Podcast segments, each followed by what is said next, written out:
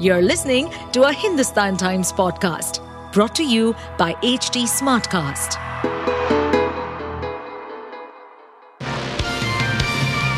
Hello, these are the top news for the day. Police used tear gas to disperse protesters on the second day of the farmers' stir even as the local people suffered due to traffic jams near the borders, and the farmers' organizations said they would hold a meeting with the central government on Thursday to discuss their demands. Police lobbed multiple rounds of tear gas shells to disperse farmers who were approaching the police barricade at the Punjab-Haryana-Shambhu border to resume the Delhi Chalo protest on Wednesday. To ensure law and order, Delhi police have already enforced Section 144, restricting entry of tractor trolleys and large assemblies.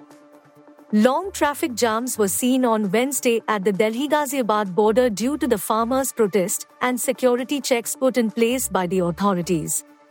Punjab Kisan Mazdoor Sangharsh Committee General Secretary Sarwan Singh Pandher on Wednesday said that the meeting with the Centre will be held tomorrow at 5 p.m. and the farmers want to resolve all issues peacefully.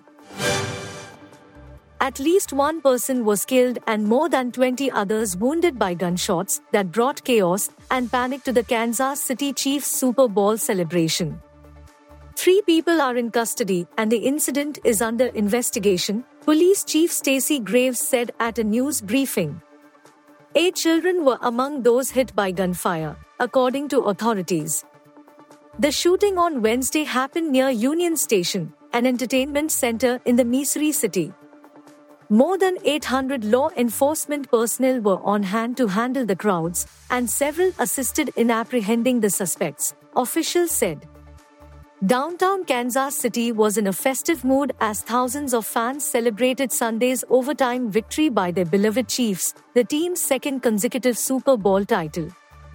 Unseasonably warm temperatures in the 60s Fahrenheit, 15 to 20 Celsius, had players stripping off shirts. The shots rang out minutes after the Chiefs players vowed to go for a third straight championship. Footage from CNN showed people fleeing an area cordoned off outside Union Station near the parade. Prime Minister Narendra Modi on Wednesday held a meeting with his Qatari counterpart Sheikh Mohammed bin Abdulrahman Al Thani in Doha.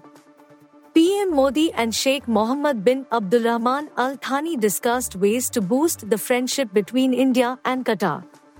According to Ministry of External Affairs official spokesperson Randhir Jaiswal, the discussions between two leaders covered expanding bilateral cooperation in sectors like trade, investment, energy, finance, among others. Earlier, PM Modi arrived in Doha for a 2-day official visit to Qatar. He was received at the airport by Qatar's State Minister for Foreign Affairs, Sultan bin Saad al-Muraikhi. He arrived in Qatar after concluding his visit to the UAE. BCCI Secretary Jay Shah on Wednesday confirmed that Rohit Sharma will lead the Indian team in the upcoming T20 World Cup being jointly hosted by the West Indies and the USA.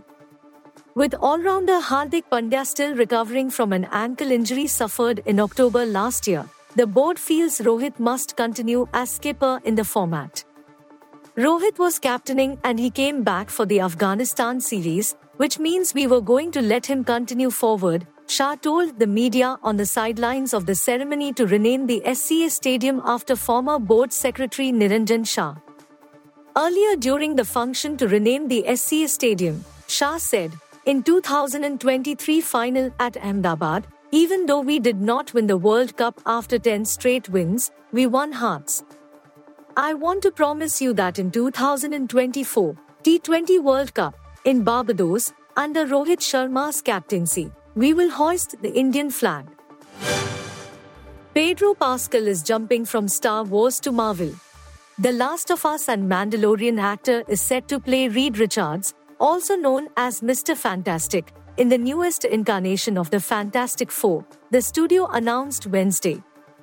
The rest of his squad was revealed, too, with Vanessa Kirby stepping up as Susan Storm, the Invisible Woman, Joseph Quinn of Stranger Things as Johnny Storm, the Human Torch, and Eben Moss-Bachrach of The Bear as Ben Grimm, the Thing. In the announcement, the gang was depicted in a retro-illustrated Valentine's Day card that had fans guessing this version takes place in the 1960s. The Fantastic Four is among Marvel's longest-running comic series, and the titular crew is one of its most beloved groups. Created by Stan Lee and Jack Kirby, the scientists turned superheroes are relatable and wary in their interactions as a team, even when they aren't fighting supervillains. When it debuted in November 1961, it was a refreshing revelation that helped inform the Marvel voice and set a path for Iron Man and Spider-Man. You were listening to the HT Daily News Wrap, a beta production brought to you by HT Smartcast. Please give us feedback on Instagram, Twitter, and Facebook at HT Smartcast or via email to podcasts@hindustantimes.com. Until next time. To stay updated on this podcast, follow us at HT Smartcast on all the major social media platforms. To listen to more such podcasts, log on to www.htsmartcast.com.